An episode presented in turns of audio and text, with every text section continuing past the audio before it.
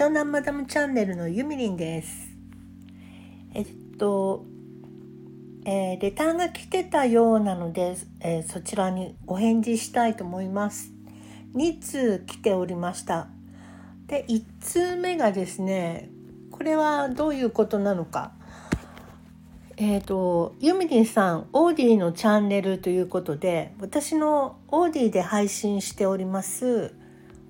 杉本由美の「本阿弥ダイアリー」という番組があるのですがそこのアドレス URL が貼ってありますがこれは どういうことなんでしょうか？レターというよりも覚書みたいな感じなのかな？これってレターを出してくれた人のところにも残ってるんだろうか？よくわからないんですけどそうです。オーディで、えー、番組を配信しておりますちょっとよくわかりませんこちらは。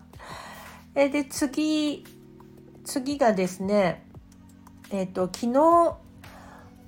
えー、録音中にレターの変更はできません。で次ですね次はですね18時間前いただいております。えー、ゆみさんこんばんは。今日はせっかく見つけてくださったのにごめんなさい。すごく気になっていました。ネタにしていただいてありがとうございます。工夫が必要ですね。ルームにお越しいただいてとても嬉しかったです。アンドアドバイスありがとうございました。ということで、えー、あの昨日のクラブハウスの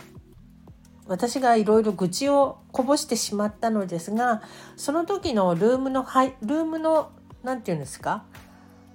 立ち上げた方からの、えー、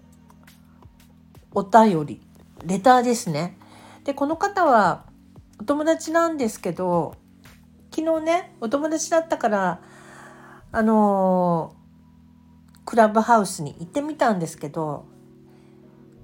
そこですごく喋ってた人はその友達ではなくもう一人の方だったんですけど何でしょうねなんかそんな「ごめんなさい」なんてとんでもないです私こそもう性格が未熟なもんであれぐらいのことでねすぐプンプン怒っちゃったりして大人げなかったかなとちょっと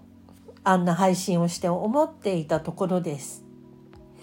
このねレターをくださった方お名前が書いてあるから読んじゃってもいいのかなと思うんですけどかよさんはさあのすごい弾丸みたいな人のお話を辛抱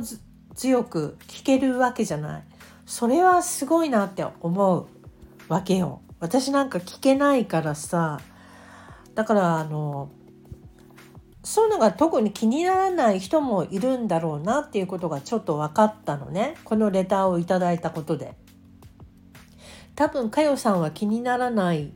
しちゃんとお話聞いてあげようって思えるしクラブハウスが楽しいと思うからやってんですよね。だからなんだろう自分のこう価値観だけでいろいろ物事を決めてはいけないんではないかとちょっと思いました。ということで今ねベッドに寝っ転がって収録してるんですけど今日ね朝海岸にいて石っころ拾ってきたのね。でちょっとこれ洗おうと思ってたんだけど洗うの忘れてベッドにバッグの中に入って置いてあるから邪魔なのよこれ。でまあ関係ないんですけどそういうことで、えーまあ、クラブハウスはあんまり行かないかもしれないんですけど、えー、レターのお返事でした。スタンド FM はこうやって気軽になんか息抜き的に配信ができて面白いかもしれない。オーディはね、ちょっとかしこまっちゃうのよね。こう周りにいる方がすごいビジネスビジネスしてるので、ちゃんとした発信しないとってなんとなく思ってしまうのよ。で、あの、永瀬さんが CDP だったりするからね。まあそんなわけでまたあの、スタイフも遊びに来たいと思います。